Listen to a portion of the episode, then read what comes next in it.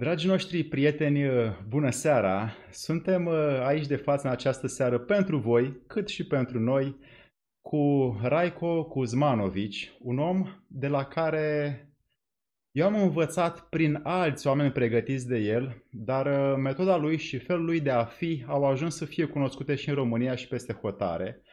Raiko a căutat și a muncit să dobândească calitățile minții umane, capacitățile sale și prin mai multe moduri, inclusiv prin uh, celebra metoda Silva, ne pun la nouă în dispoziție o, un antrenament mental pe care îl putem dezvolta doar dacă noi apelăm la serviciile sale de om și după aia de instructor. Raico este un om care se ocupă cu studiul minții umane și o dezvoltă până acolo unde ne poate servi nouă să ne fie sclavă, dacă o putem numi, pentru că dacă ne stăpânim mintea, putem să stăpânim și lumea. Dar mai întâi avem de muncit cu noi și Raico să ne spună în această seară cum a ajuns el să lucreze spre beneficiile altora, cum a ajuns el să înțeleagă mintea umană și până acolo unde va vrea să desăvârșească în noi secrete din uh, aceste misteri ale minții umane ca să le luăm și noi să le aplicăm în viața de zi cu zi. Raico, bună seara! Bună seara, Alex! Bine te-am găsit. Și Îmi pare foarte bine. Bine v-am găsit. Uh, ai fost uh, un om care a stat în, uh, între oameni mai isteți, mai deștepți și ai cules de acolo destul de multe lucruri despre această inepuizabilă resursă a minții noastre și vrem astăzi să ne ajuți să ne folosim și noi mai cu folos. Da, cu drag. Cu drag. Cât putem să facem într-o perioadă așa de scurtă, într-o oră. Într-adevăr, este, este pentru noi uh, o oră scurtă, dar poate fi o valoare pentru alții care reușesc să se uh, ajute pe ei înșiși. Am pus astăzi ca titlu acest uh, echilibru al uh, minții noastre și anume puterea echilibrului uh, mental și am văzut că prin el, când îl avem, avem rezultate spre a ne controla gândurile, starea, dispoziția, forța de muncă, energia, cât și relațiile. Raico, te rog, spune-ne ce face puterea echilibrului mental bine pentru om și ce nu face bine pentru om. A, știi cum e? Întotdeauna sunt provocări. Da? Eu, eu spun întotdeauna, în momentul în care vrei să te echilibrezi, avem o imagine falsă despre acel echilibru. Știi, sunt cele două talere care stau așa. Echilibrul nu este să le ții așa. Ele niciodată nu vor fi așa. Întotdeauna va fi unul sus, unul jos. Ideea este să știi pe care taler să apeși ca să duci lucrurile înapoi spre echilibru. Uh, și apropo de asta, uh, prietenul meu care na, e din America și uh, are licență de pilot, el spune ce, cel mai bun exemplu este pilotatul avionului. Teoretic, noi pilotăm în linie dreaptă, dar de fapt întotdeauna suntem, ca să ajungem în linie dreaptă, suntem când la stânga, când la dreapta, când așa, când așa. Uh, cum spune el englezește, to get to the course, you're always off the course. Ok. Așa că asta înseamnă echilibru. Echilibru nu înseamnă, uh, pentru că avem o imagine statică despre echilibru. Echilibru este ceva foarte dinamic. Așa că trebuie prin dinamism să obținem acea stare de echilibru, care, pe de altă parte, nu este permanentă. Da? În momentul în care atingi o stare de echilibru, vor apărea alte provocări dintr-un motiv foarte simplu. Pentru că ai urcat o treaptă în evoluția ta și ca să urci încă o treaptă în evoluția ta, trebuie să apară o provocare care de cel mai multe ori ne dezechilibrează, între ghilimele spus, ceea ce de fapt eu spun că ne provoacă da? și ne scoate din zona de confort.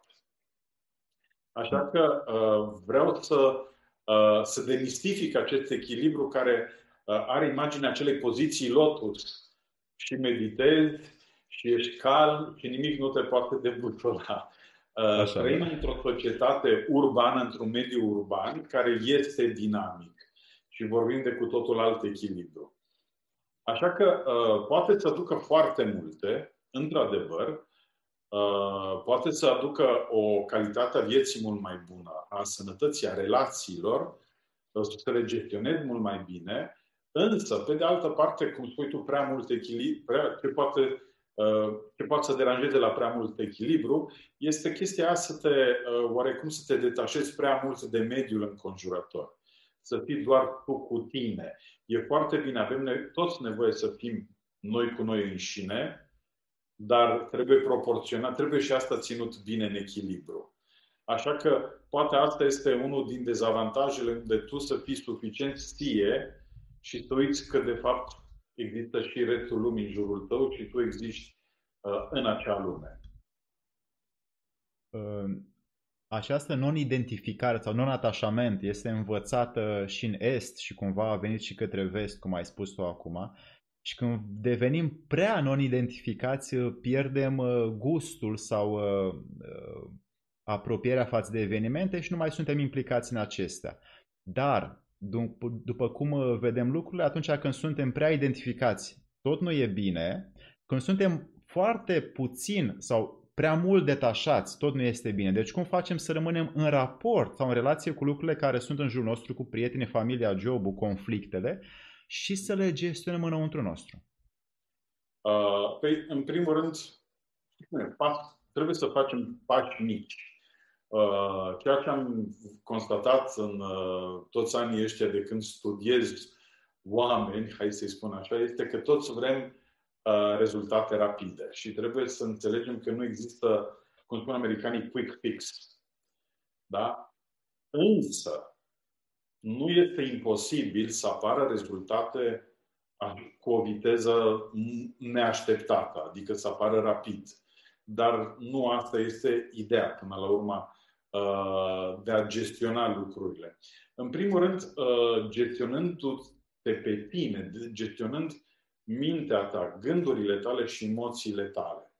Da? Pentru că uh, vrem, nu vrem, suntem în contact până la urmă cu lumea exterioară, mergem la locul de muncă, da? intrăm în contact cu celelalte persoane și atunci primul lucru care consider că trebuie făcut este să stai să te observi ce este ce te scoate din echilibru și uh, partea care multora nu le convine este de cele mai multe ori uh, viața, mie așa îmi place să-i spun viața, Dumnezeu, Universul, cum vrei să-i spui, mie îmi place să-i spun viața, se folosește de persoane care ție sunt apropiate ca să te destabilizeze în sensul de a transmite un mesaj evolutiv.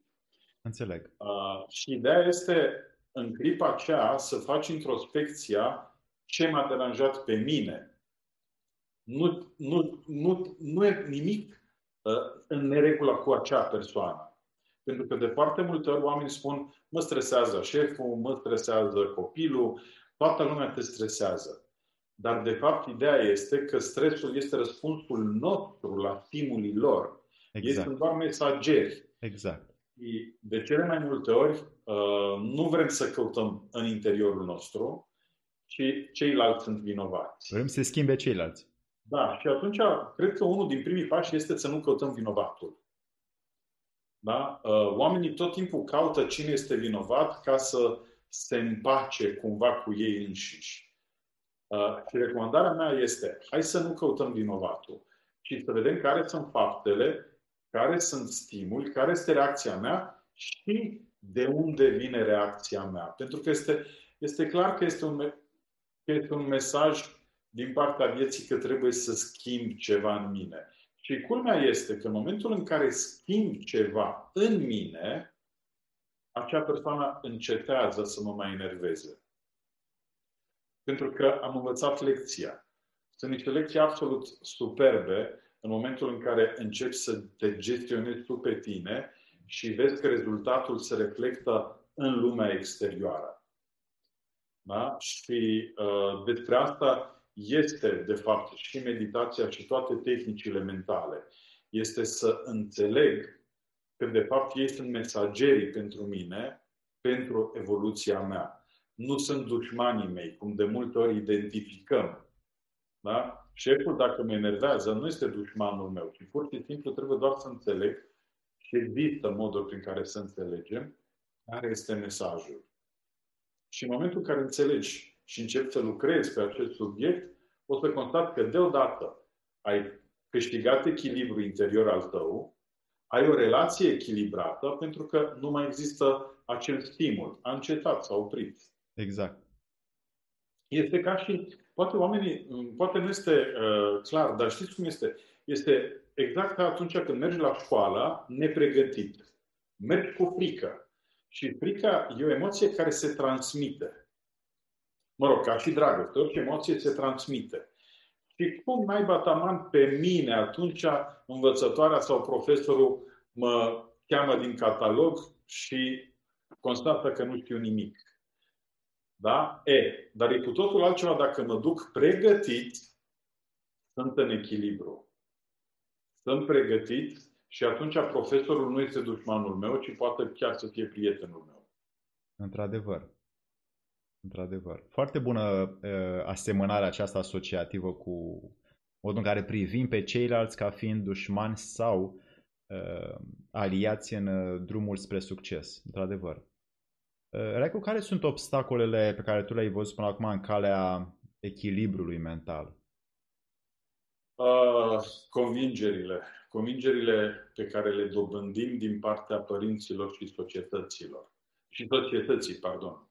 Da, dar pot să spun și societăților, pentru că sunt diferite. Exact. De la o zonă la alta. Fiecare are tiparele ei diferite. Uh, astea sunt unul dintre cele mai mari obstacole, pentru că ne naștem într-o societate cu anumite convingeri, părinții noștri ne cresc cu anumite convingeri, care uneori pot deveni limitative. Și atunci, uh, unul din obstacole este că oamenii tot timpul au așteptarea ca ceva de afară să vină să schimbe lucrurile și eu să fiu ok. Uh, ideea este că trebuie eu să schimb în interior ca lucrurile în exterior să se modifice, așa cum am dat. Uh, și asta este una din, ca și am dat exemplu, și asta este una din convingerile pe care le avem toți. Sunt foarte multe convingeri pe care le avem și care uh, ne provoacă. Uh, ideea este că în momentul în care începi să lucrezi cu mintea ta, trebuie să începi uh, în sensul acesta, că lucrăm tot timpul cu mintea noastră, să ne înțelegem. Rezultatele diferă. Exact. Rezultatele sunt diferite. Corect. Uh, mie îmi place să spun așa mai provocator, că toți suntem oameni de succes, pentru că mintea noastră întotdeauna a executat comanda care le-am dat-o, care i-am dat-o. Doar că faptul că noi nu suntem mulțumiți de rezultat e cu totul altă poveste. Dar toți suntem oameni de succes. Foarte bine spus. Din, din punctul ăsta de vedere. Uh, însă, ceea ce este o provocare este că în momentul în care începi să lucrezi în acest sens, trebuie să accepti că vei fi altfel. Și cred că asta este una din marile provocări, pentru că a fi altfel înseamnă că vei fi și privit altfel și cu siguranță nu vei fi privit uh, cu multă înțelegere sau acceptare. Avem tendința ca cei apropiați să accepte și să ne sprijine și să ne susțină în ideile noastre, în noutățile care le descoperim. Însă, de foarte multe ori se va întâmpla să nu obținem asta și asta este ceva ce, pas cu pas, ne poate trage înapoi de unde am plecat. Și să dăm din numeri și să spunem, viața este așa, eu n-am noroc și mergem înainte. Uh, așa că trebuie să acceptăm că dacă vrem să obținem rezultate, trebuie să fim altfel. Până la urmă, oamenii de succes sunt altfel. Și nu vorbesc despre oameni populari neapărat, despre care toată lumea a auzit sau a văzut pe internet și așa mai departe. Cu toate că ei, dacă îi studiezi, o să vezi că au cu totul alte convingeri, alt comportament și sunt altfel. Gândesc altfel și acționează altfel. Uh, eu spun și așa este și pe site-ul meu, da? să fii uh, natural, nu normal. Exact. Asta e motoul tău. Este motoul meu, pentru că ceea ce am descoperit și ceea ce am constatat este că normalitatea este dată de societate da? prin uh, convingeri, prin uh, programele pe care le are, prin uh, modul în care funcționează, care nu întotdeauna este și naturală, o chestie naturală. Ce este natural, pe de altă parte, este valabil peste tot. Ce este normal nu e valabil peste tot, decât acolo în societatea respectivă. Și dacă, și, na, și tu te-ai plimbat prin lume și cred că mulți s-au plimbat măcar în vacanțe prin lume și au descoperit că normalitatea este diferită de la un loc la altul, de la o societate la alta. Nu are nicio legătură cu naturalul. Gândirea naturală, și aici vreau să revin la uh, subiectul nostru, gândirea naturală nu este rațională. Gândirea naturală este să gândești creativ, intuitiv. Da? Să folosești niște simțuri care se numesc intuiția, cu care ne naștem, dar nu ne bazăm foarte mult pe ele. Cu toate că, uh, știi, când pun întrebare la curs și măcar o dată în viața ați luat o decizie intuitivă, toți ridică mâna. Și toți ridică mâna că a fost o decizie foarte corectă și foarte bună.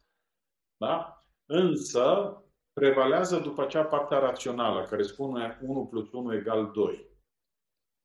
Și eu le spun că și matematic 1 plus 1 nu fac 2. Adică asta învățăm la școală, dar matematicienii au demonstrat că 1 plus 1 nu fac 2. E, și ideea este că, de fapt, o gândire naturală care dă rezultate este să gândești creativ, imaginativ și să acționezi rațional. Ca să, ne, ca să fie un, un exemplu simplu, uh, din, punct, din toate punctele de vedere și mai ales rațional, nu putem zbura. Nu avem aripi, nu avem pene, nu suntem păsări. Deci raționalul o să ne dea, mintea rațională o să ne dea mii de argumente pentru care nu putem zbura și eu sunt perfect de acord cu el. Dar chiar perfect de acord. Însă, au existat oameni de-a lungul mileniilor care au spus, pe mine nu mă interesează, eu vreau să zbor. Da? Cu încercări mai puțin reușite, mai mult reușite, până când au apărut frații Wright, până a apărut Henry Coanda, da? care a creat uh, motorul cu reacție și ceea ce nu era normal, era de domeniul SF-ului, astăzi este normal. Dar a devenit normal pentru că sunt oamenii care au visat să zboare. Într-adevăr. Adică toată, toată evoluția noastră, în primul rând tehnologică, da, se datorează faptului că suntem înzestrați cu imaginația. În momentul în care ai și partea rațională care construiește, da, avem un rezultat splendid, cum se, cum, precum această aplicație Zoom da, și acest calculator, ca să putem să ne vedem la distanță. Da, fiecare are televiziunea lui pe YouTube, da? Sunt niște lucruri care, uh, când citeam tot felul de preziceri, da? era dificil a oamenilor acum câteva sute de ani să știe denumirea de televizor, pe de laptop sau așa ceva. Și le descriau în limbajele lor, iar astăzi fac parte din viața noastră cotidiană. Dar ele sunt rezultatul unei gândiri diferite. A fi altfel înseamnă să ai și altfel de rezultate bune pentru tine. Mi-aduceam aminte acum când ai spus tu de această tehnologie care a venit din uh, uh, creativitatea oamenilor, că acum 1600 de ani, la, în anii 400, a mhm. existat un sfânt care îl chema Sfântul uh, Nilos. Nilos din Sinai, care este apare și în Filocalii. Și mhm. Nilos, în, în, într-o carte care este Biblioteca Sacratorum, sau Biblioteca Sacră, la pagina 1008, este un uh, pasaj în care el spune că în viitor apropiat oamenii se vor vedea într-un mediu artificial unii cu ceilalți și vor conviețui unii cu ceilalți artificial, nu față în față cum o facem noi astăzi. El prezicea internetul acum 1600 de ani și uite că prin puterea unor oameni care au avut intuiție și creație foarte puternică, și cu un echilibru evident interior, au reușit să pună cap la cap metodele care să facă aceste mici chipuri și aceste 1080 pe 1920p încât să ne vedem uh, la ecran. Așa este, așa este. Și multe alte lucruri, și multe alte de la telefoane mobile, care, na, dacă este doar să ne întoarcem puțin înapoi, erau și alea CT-uri. Dar toate sunt, așa cum am spus, rodul unei gândiri diferite, altfel, exact. naturale. Exact. Pentru că logic și rațional, noi nu, nu putem să ne vedem. Pentru că tu ești într-o parte a orașului, eu sunt în partea cealaltă. Singurul mod în care putem să ne vedem este dacă ne aducem unul lângă celălalt. Dar uite că mintea umană a creat lucrurile astea superbe. Așa e. Creează foarte multe lucruri. Da. Bune. Uh, știi, eu nu împart lucrurile în uh, bune și proaste. Uh, pentru că, până la urmă, eu zic că toate sunt evenimente și toate sunt lucruri, lucruri care trebuie să acceptate. Ideea este modul în care le percep eu, cum afectează pe mine, le judec dacă sunt bune sau proaste. Într-adevăr. Dar ele sunt evenimente. Și mă uitam că acest lucru cumva mă, mă și pune, acum dacă îți dau ca, cazul meu, mă și pune să muncesc mai puțin ca să vin până la tine, să avem okay. un interviu. Deci o, o lipsă de efort din partea mea, care internetul îmi facilitează să am mai puțin uh, efort și te sun prin uh, YouTube Live, prin da, uh, Zoom. Da. Și deci... suntem și mai eficienți, adică undeva suntem și mai eficienți. Da, nu ascund faptul că lucrez și cu clienții mei, lucrez online, pentru că asta, asta este ceea ce ne-a permis tehnologia, este să putem să lucrăm și cu clienți dincolo de localitate unde uh, stăm, fără să ne deplasăm. Exact. Și uite că e un beneficiu însă pentru ei în același timp că nu mai muncesc să vină până la tine la uh, birou, și pentru ei este o pierdere că nu te mai cunosc ei personal sau individual pe tine ca entitate.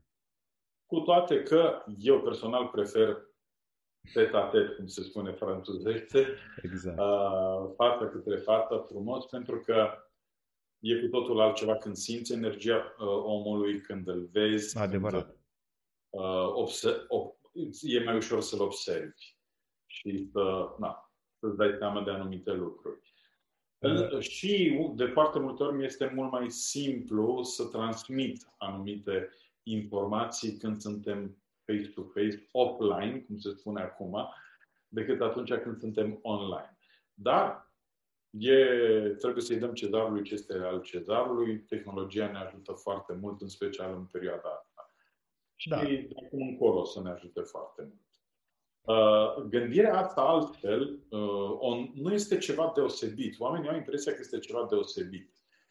Uh, e foarte simplu. Observați copii.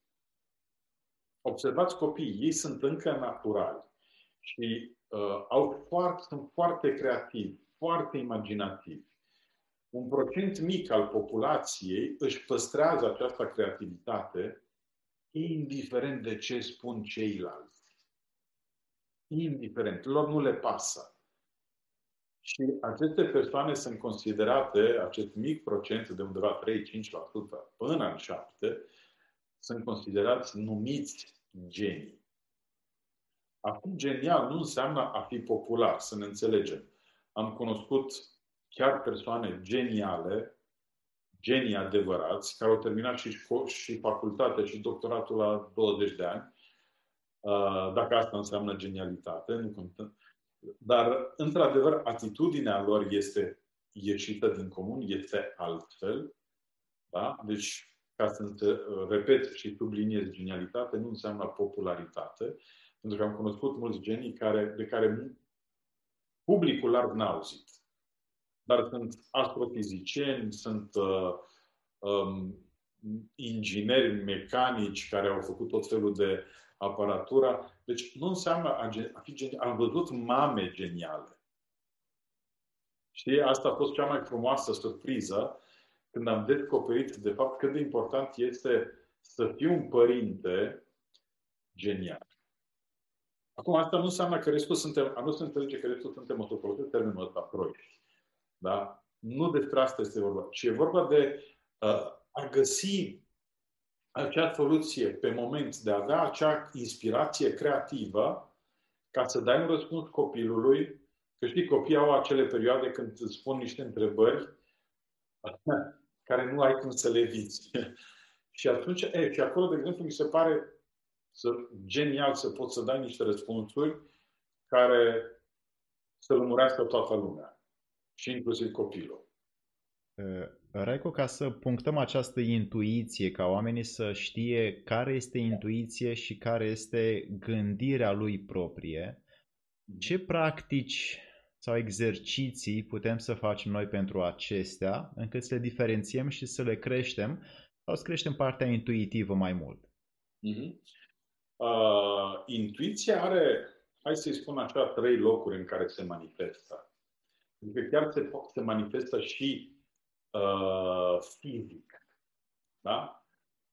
Așa că uh, eu, eu le spun oamenilor, când vor să iau decizie intuitivă, da? în afara raționalului, verifică ce spune stomacul, tractul digestiv, pentru că unii au sensibilitate acolo, alții au o sensibilitate mai bună la nivelul inimii, pentru că inima ne vorbește, da? Și ultimile studii, de exemplu, au arătat, ca să fac o paranteză, că inima este al doilea creier al nostru.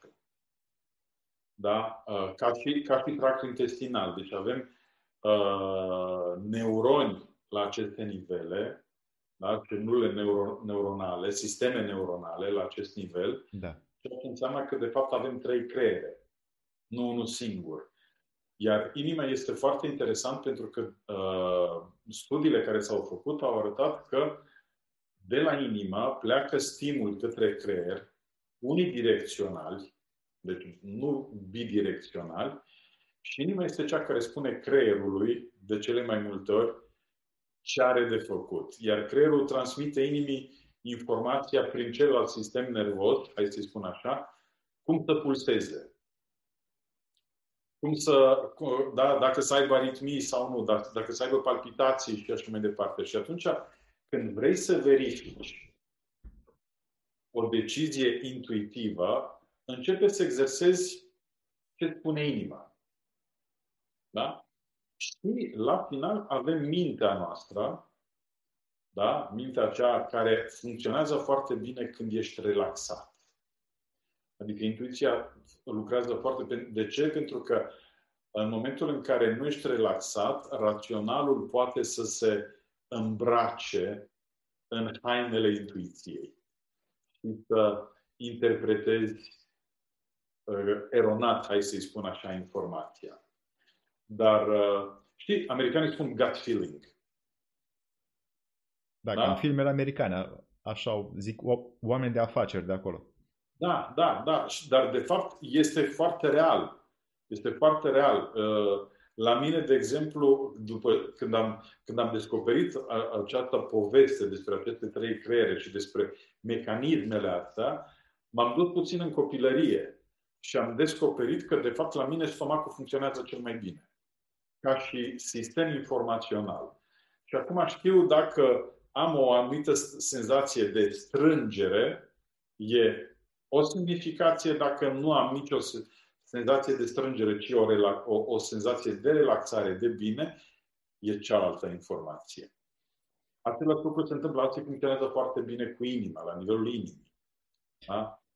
Uh, și implicit la final la nivelul mental. Exercițiile sunt simple, dar cer dedicare.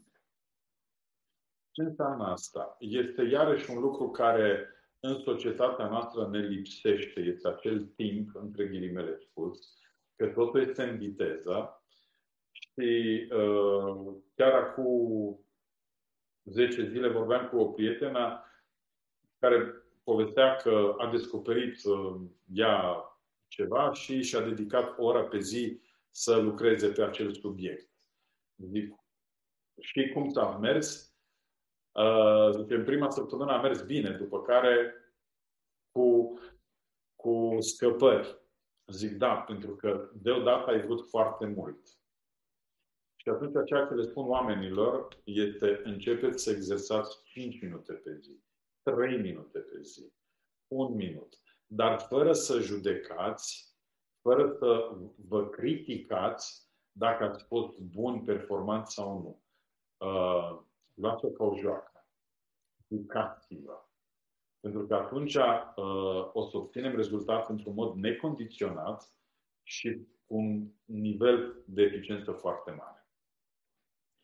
Și atunci jocurile sunt care mai de care, pe care poți să, inclusiv poți să iei, de exemplu, unul simplu uh, cu care eu mă joc frecvent, este să iau pachetul de cărți. Da? Sunt două, două culori, roșu și negru. Și doar să mă focusez cartea următoare ce culoare are. Asta este tot. Și să văd ce îmi spun maxele mele. Adică intuiția ta. Exact, intuiția mea. Altora o să le bată inima diferit. Alții o să aibă o senzație diferită. Dar ideea este să începi să descoperi și, atenție, partea frumoasă este că nu există corect sau greșit. Există experiență. După care m-am, uh, mai sunt momente când mă joc, de exemplu, în avion, am sudoku în uh, telefon. Și mă duc la nivelul ăla superior unde, prin rațional, nu mai merge să completezi. Și trebuie să faci mai multe încercări. E, acolo exact. îmi folosesc intuiția. Mă focusez pe o căsuță și cer de la intuiție să-mi spună care e numărul care este acolo. Da? Adică dar ideea este că trebuie să dedici măcar 5 minute. Sunt exerciții simple, dar dacă le faci zilnic 5 minute, după care 10, după care un sfert de oră, și credem că nu trebuie mai mult de un sfert de oră pe zi, da? Unii să zic că e o treabă neserioasă, un sfert de oră, da, dar este în fiecare zi. E în fiecare zi, inclusiv sâmbătă și duminică. Da? Weekendurile la chestia asta trebuie excluse, obții rezultate. Da, uite, pentru că acest sfat al tău de acest exercițiu cu dezvoltarea intuiției, o să-l, o să-l punem în practică. Uh, avem niște întrebări live, dar mai sunt niște întrebări care sunt importante pentru noi și după aia o să le luăm pe cele din live, uh, Raico. Ce face și ce nu face metoda Silva? Care sunt avantajele acesteia pentru sănătate? Uh, pe, în primul rând, metoda Silva, dacă vorbim de sănătate, nu vindecă pe nimeni. Okay. Da? Uh, ea nu este o metodă la care, un curs la care vii și te vindeci. Este o metodă care îți oferă instrumente pe care să le folosești asupra ta și să obții rezultate în diferite domenii ale vieții. De la sănătate, da? până la relații interumane, Uh, profesionale, personale. Da? Deci po- poți să aplici tehnicile astea în foarte multe domenii din viață. Da? Adică și în zona profesională, că ești antreprenor, că ești, uh, nu știu, profesor, că ești uh, orice profesie ai, poți să folosești tehnicile astea. Când e vorba de sănătate, pe de altă parte, ceea ce întotdeauna spun, mai ales la modulul 2, este că principiul este omul face, omul desface. Uh, oamenii, oamenii se ocupă de sănătate, dar de fapt, când vorbim despre sănătate și întreb ce fac, constat că se ocupă de boală. În ce sens? Uh, ei se ocupă de sănătate doar în momentul în care ceva scârțe. Și atunci te duce la doctor să întrebe, ok, în scârțe chestia asta. De ce? Dacă vrei să te ocupi de sănătate, trebuie să ai o atitudine, hai să spun așa, profilactică da? de profilaxie. Adică, uh, du-te, mi îmi place să-i spun așa, și du-te și fă un ITP. Da? Pentru că asta este o mașină adică o inspecție care... tehnică periodică, ca să știe exact, toată lumea. Exact, inspecție, exact. Pentru că asta este o mașină care ar trebui să țină, după ultimile studii, undeva la 200 și ceva de ani. Doamne ajută! Da? Dar uite-te că dacă ajungem la 80, deja suntem wow ne mai vorbim de 90, dacă ajungi la 100, deja ești fu. Știi, uh, țin minte, în anii 80, când eram la liceu, studiile spuneau că ar trebui să ar, avem posibilitatea să trăim 120 de ani. Iar acum știința a evoluat și spune și mai mult. Da? Și atunci ideea este că, de fapt, oamenii nu se ocupă de sănătate. Asta am descoperit. Și se ocupă de boala când apare ea. Dar, nu, nu previn. Dar spun că se ocupă de sănătate.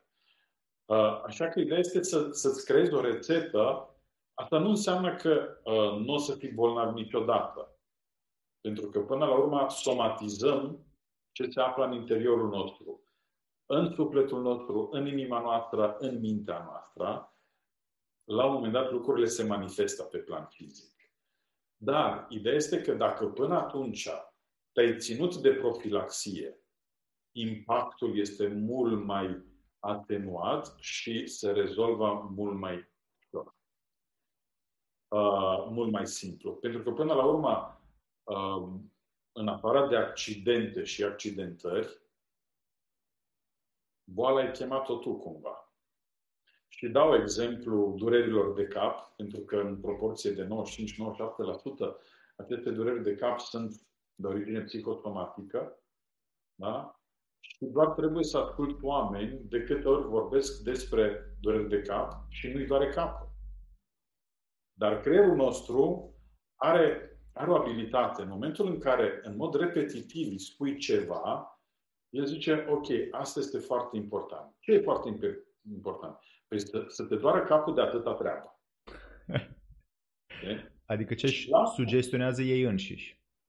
Da, și la un moment dat el va crea acea scurtătură, acel soft, care o să zică, stăpânul meu când are multă treabă, vreau durere de cap. Unor când vrei atenție, unor când vrei uh, să scapi de ceva, da? Deci programele sunt diferite. Dar foarte multe, rădăcina de fapt multor uh, probleme de sănătate le regăsim în expresii și atitudini pe care le considerăm banale dar ele sunt atât de frecvent, frecvente și atât de prezente în viața noastră, încât devin și realitate. Atunci, de ce să nu ne repetăm că eu sunt perfect sănătos, indiferent ce se întâmplă în jurul meu? Să ne autosugestionăm aceste cuvinte ne-ar, ne-ar preveni de multe întâlniri cu medicul. Uh, și medicul ar deveni un prieten foarte mare, uh, pentru că aud din nou foarte multe persoane nu se duc la medic pe ei, o să-mi gătească ceva. Tocmai. Asta este rolul lui. Dar ideea este, cu ce, ideea este cu ce intenție pleci tu. Eu plec întotdeauna cu intenția să-mi gătească sănătate. Să zic că ești sănătos. Ești ok. Da? Cu, cu această intenție mă duc la stomatologul meu. Da? E ok, ești sănătos. De ce vin? Păi vin să, să verifici că totul este ok pentru că tu ești profesionistul. Da? Uh, adică sunt cărți, sunt uh, articole foarte multe și în România, dar și pe afară, despre oamenii care primitoră Silva uh, s-au vindecat de tot felul de boli, folosind tehnici. Da, perfect de acord, pentru că tu ai creat-o, tu ai chemat-o și tu poți să o rezolvi. Însă, hai să vedem, după aia să nu ne culcăm pe ureche și să așteptăm următoarea provocare, ci hai să ne păstrăm sănătoși. Acolo e de muncă. Da, acolo este de muncă pentru că, știi, culmea este că nu prea am întâlnit rețete de a te păstra, păstra sănătos. Avem rețete cum să te vindeci sau să ameliorezi, nu știu, reumatismul, una, alta, tot felul de uh, defecte din acestea. Dar hai să vedem cum să nu ajungem acolo. E, știi, și atunci constat că Ministerul Sănătății, între, nu vorbesc de, de Ministerul României, orice Minister al Sănătății, în realitate nu se ocupă de sănătate, se ocupă de boală și de tratarea bolnavilor. Da? Așa Ca ultima că, șansă uh, pentru ei, da. Primul pas, eu cred că este să schimbăm atitudinea. Schimbă-ți atitudinea. Du-te și fă odată la un an de zile măcar, acel ITP, acel set de analize, da? Du-te, vezi medicul de familie, fă cunoștință cu el, că poate nu știi care este. Da? Că nu este doar un medic care să-ți prescrie rețete. Câteodată sunt niște medici extraordinari. Am întâlnit și în România există medici extraordinari, medici care ascultă, medici care uh, pleacă mai întâi de la, și de la profilaxie. Dar, din păcate, nu au timp, pentru că la ușa lor stau mulți bolnavi. Așa că, atunci când vorbim de sănătate, de cele mai multe ori oameni vorbesc despre boală. Uh, Raico, te rog foarte mult pe scurt, ce face exact pentru om și ce nu face metoda Silva? Foarte pe scurt. Ce face? Îți oferă uh, primul modul, de exemplu, îți oferă undeva la 15 instrumente practice prin care poți să scapi de insomnii, care sunt rezultatul stresului. Uh, reînveți să te trezești dimineața fără alarmă, folosind doar puterea minții tale. Uh, la orice oră vrei tu, indiferent de ora la care te-ai culcat, obținând o stare de energie foarte bună. Da? Poți să elimini stare de somnolență în cazul în care, știi, de obicei se folosește cafea sau energizante ca să mai tragi de tine. E, avem resurse inepuizabile în noi, astfel încât nu trebuie să te îndopi cu tona de cafele și de Red Bull-uri sau ce au fi toate acele băuturi, uh, ci să le vei de plăcere. Atenție, nu spun că uh, trebuie să scoatem cafele sau nu știu, nu, dar măcar beale de plăcere. Nu, nu de nevoie. Nu de nevoie cu o cană întreagă, pentru că mai ai determinat ceva. Uh, ne, la curs învățăm și cum să lucrăm, cum să comandăm un vis da? care să îți dea informația de care ai nevoie. Face parte din dezvoltarea intuiției. Dar aici deja vorbim de un antrenament mult mai aprofundat. Da? Și atunci poți să ajungi să-ți comanzi un vis când ai o problemă și nu știi care este soluția, poți să-ți comanzi un vis, ai să visezi soluția. Pentru că ideea este că foarte multe soluții și descoperiri s-au făcut în baza viselor. Deci avem avem o resursă fantastică în interiorul nostru. Ca să trăim o viață fără probleme, fără stres.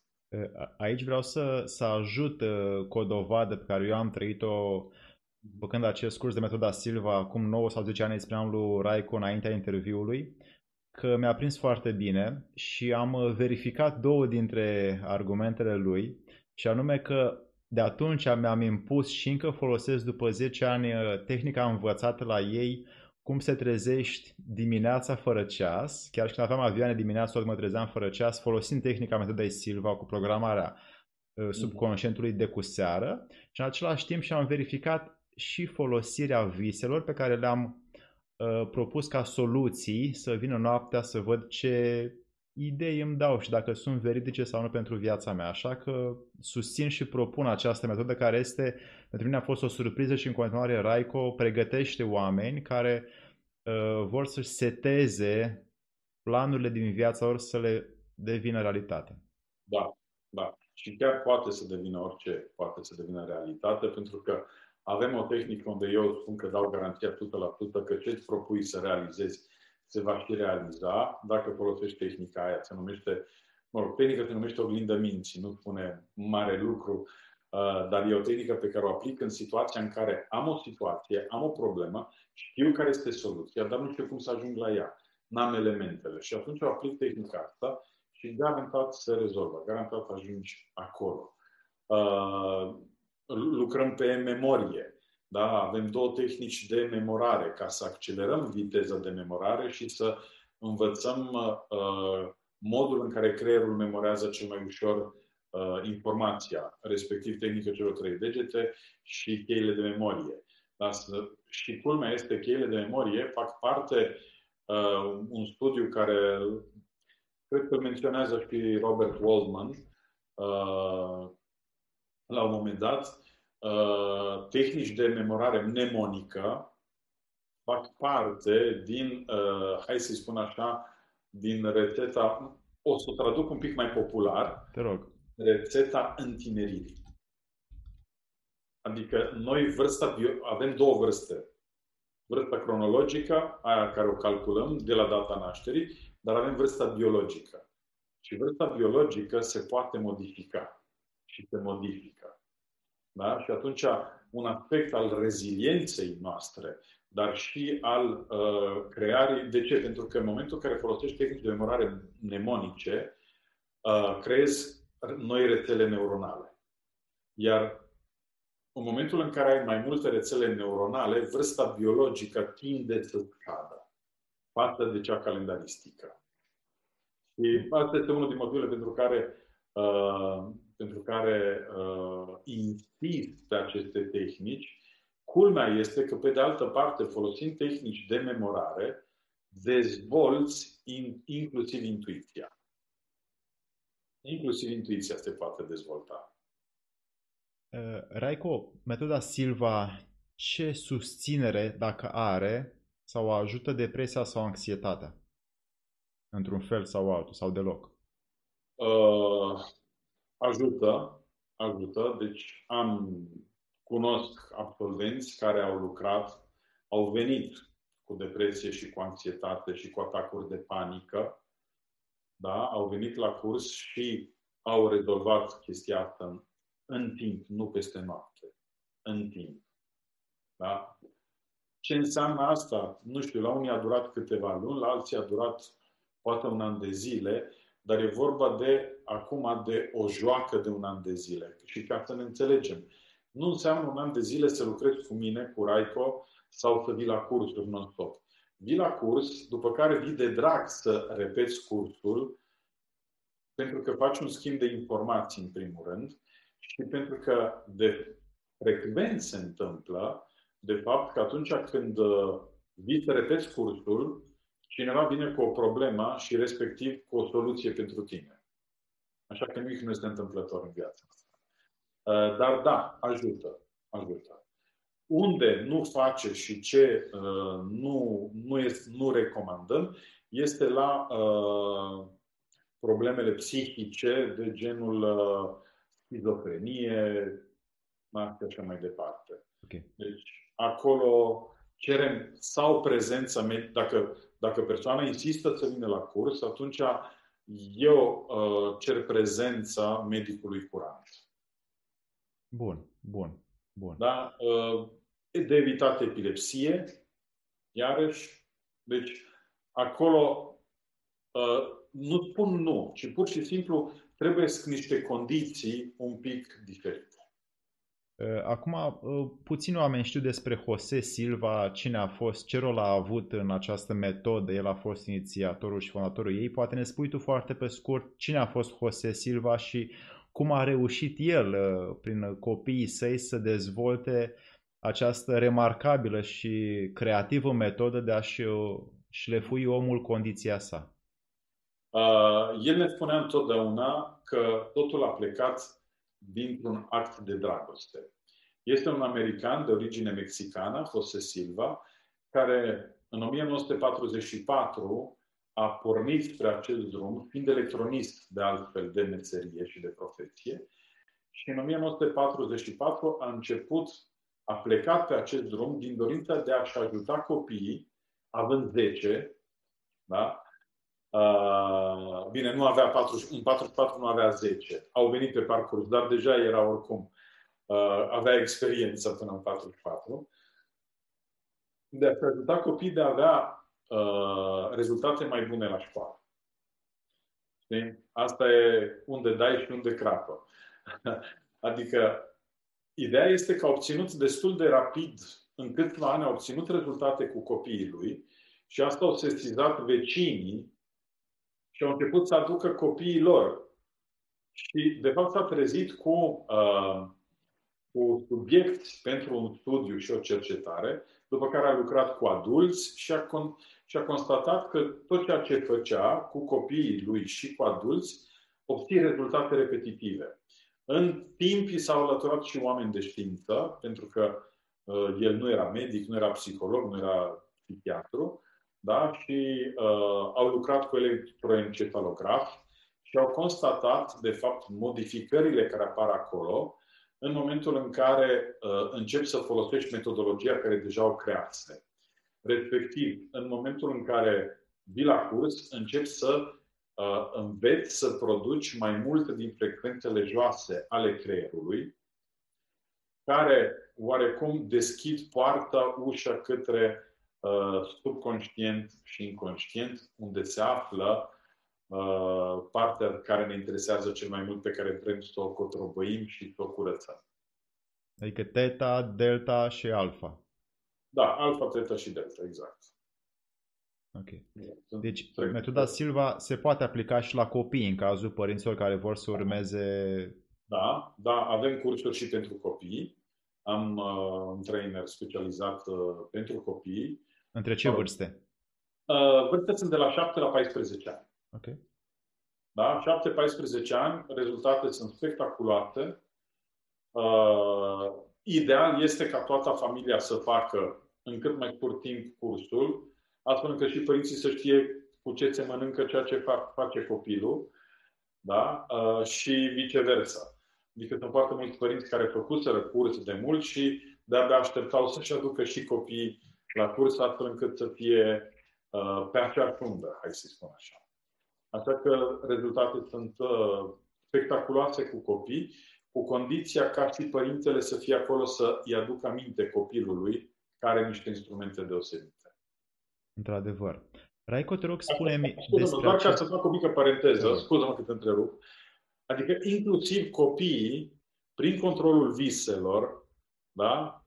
Dar asta rămâne între noi, hai să zic așa, așa, au aflat ce vor avea la teză, ce vor avea la examen. Incredibil. Și s-au pregătit pentru asta. Incredibil. Bun, deci uh, mă găsim metoda Silva o resursă pe care... Wow, inepuizabilă. Într-adevăr.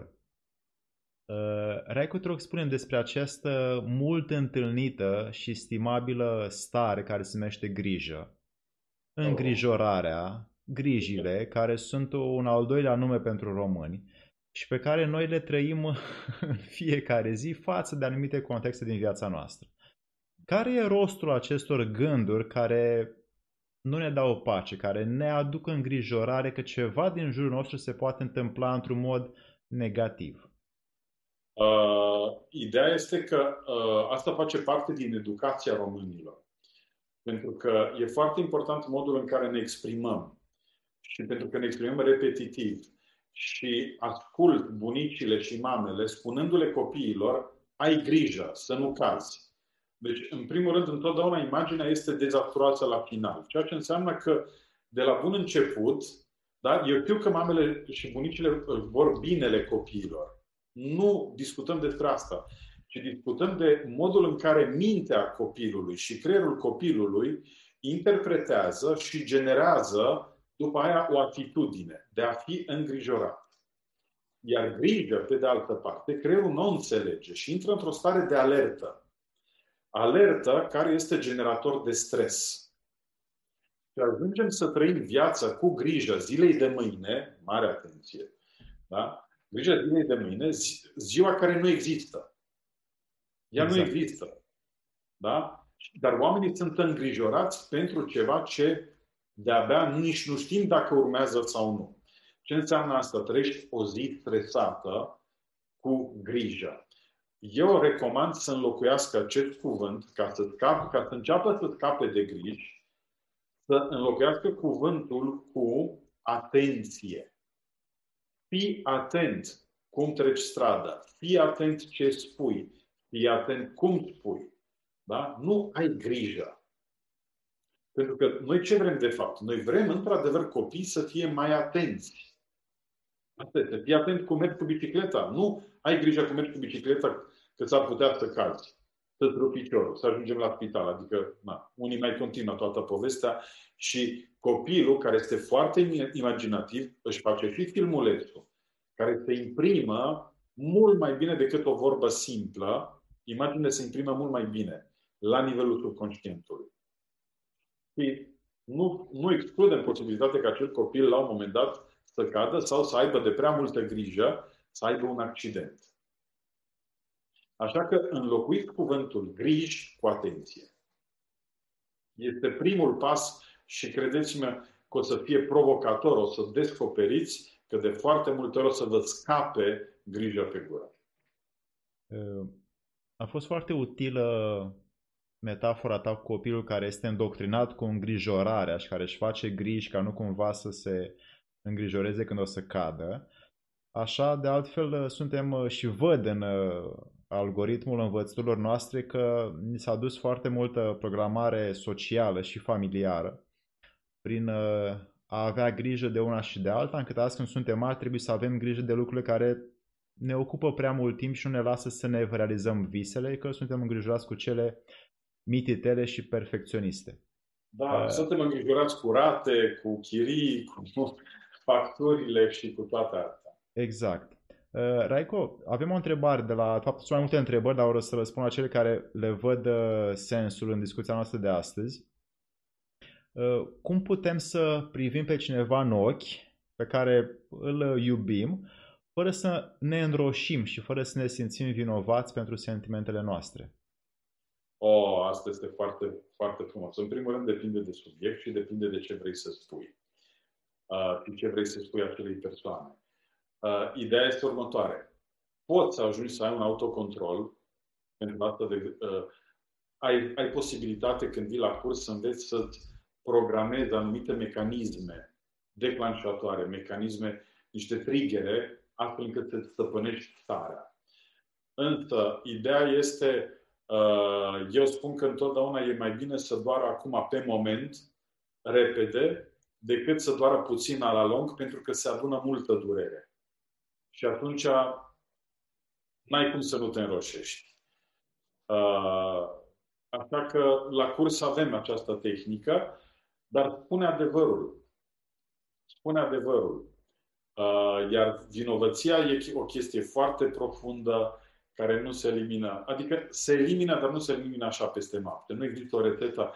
Fă asta și nu o să mai, fii vino, nu o să mai simți vinovat. Dar pentru asta folos, eu personal folosesc când lucrez cu clienți alte, și alte tehnici ca să ajungem la rădăcină. Bun. Uh, Raico, acum tu ai văzut și ai constatat faptul că autosugestia este de fapt una dintre cele mai apropiate prietene ale omului da. Uh, ce valoare are sugestia primită sau autosugestia direcționată și cum lucrează ea în minte? O, lucrează foarte bine. Pentru că până la urmă noi toți, toți ne autosugestionăm. Ne-am, ne-am autosugestionat să fim îngrijorați, ne-am autosugestionat uh, uh, că, nu știu, uite-te, uite-te în ultimul an ce se întâmplă da? cum ne sugestionează și ne autosugestionează uh, cu purtatul măștii, cu statul acasă. Cu... Eu nu spun că nu există virus și că nu este periculos, să ne înțelegem. Nu despre asta vorbesc. Și vorbesc despre niște lucruri care sunt repetitive, repetitive și vizuale, care vor, se vor înrădăcina undeva în mintea umană și vor da la un moment dat un rezultat. Da? Mă uit și la copii că sunt din ce în ce mai îndepărtați pentru că sunt în online. Efectiv, deja au dificultăți de comunicare. De ce? Pentru că sunt sugestionat că așa este safe, așa este sigur. Să nu intri în contact cu cealaltă persoană. Da. Așa că sugestia și autosugestia dau rezultat întotdeauna. Diferența este că atunci când tu îți scrii o frază de autosugestie și încerci să repeți conștient, ai impresia, iertați-mă de expresie că, că o repeți ca papagal. Dar în momentul în care o repeți ca o vorbă, mă doare capul de atâta treabă, da? sau am muncit de m-am cocoșat, faptul că uh, o să ai probleme cu coloana vertebrală, că tot ai zis că o să te cocoșezi, pe la 40 și ceva de ani, ai impresia că nu are nicio legătură cu sugestia care ți-ai o folosești zi de zi. Ba da, are una mare. Așa că singura diferență este că atunci când devii conștient și faci chestia asta conștientă, multora li se pare un efort și ar vrea rezultat peste noapte. Ok, am repetat de 60 de ori. Emil Cue este unul dintre părinții autosugestiei și recomand să căutați cartea lui, să vedeți ce rezultate a obținut acum 100 și ceva de ani cu pacienții lui, doar dându-le niște fraze să le repete. Cum se numește această carte?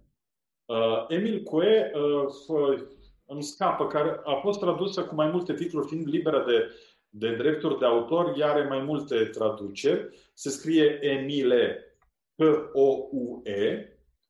Uh, e o cărticică simplă, o găsiți la foarte multe edituri Bine. și este foarte ușor de citit. Mai ales pentru că sunt scrisorile pacienților lui, da, cărora le dădea să repete niște fraze banale. De câte apare. ori? Poftim? De câte ori repetau oamenii? Uh, el îi punea, dacă, dacă nu-mi scapă informația, dacă țin minte corect, undeva la 60 de ori dimineața, după ce te trezești, 60 de ori undeva pe la prânz și de 60 de ori seara înainte de culcare. Ok. Și pentru că, că văd că suntem în criză de timp oarecum, foarte important este gândul cu care te culci. De aceea, întotdeauna culcați-vă cu un gând bun, cu zâmbetul pe buze. Mi-a, mi-a, mi-a șoptit așa o păsărică acum în clipa asta, că noi ne pregătim acum pentru gândul cu care murim. În da. fiecare seară când... Așa este. Da, și ne, ne pregătim pentru acel gând care trebuie să fie către sus, nu către jos. Exact. Noi în fiecare noapte exersăm moartea. Și totuși, în mod repetitiv, ni se inoculează frică de moarte.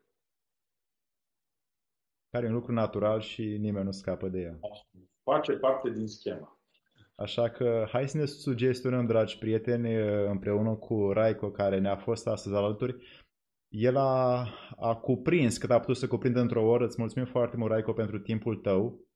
Eu îți mulțumesc, Alex, și tuturor pentru atenție. Uh, ne-ai fost de mare folos și pentru că nu am răspuns la așa multe întrebări, o să mai las pe oameni să mai intre pe pagina ta de, pe website-ul tău și pagina ta de Facebook ca să te mai întrebe și ei acolo personal. Sigur, cu mare drag. Pentru că eu am văzut valoarea pe care tu o aduci aici în România și am văzut că ești un om uh, care muncește direct pentru oameni și vrea să aducă simplitate, bogăție și o comoară valoroasă pe care ei să o practice în fiecare zi. Raico, mulțumim foarte mult și să ne vedem cu bine, dragi prieteni!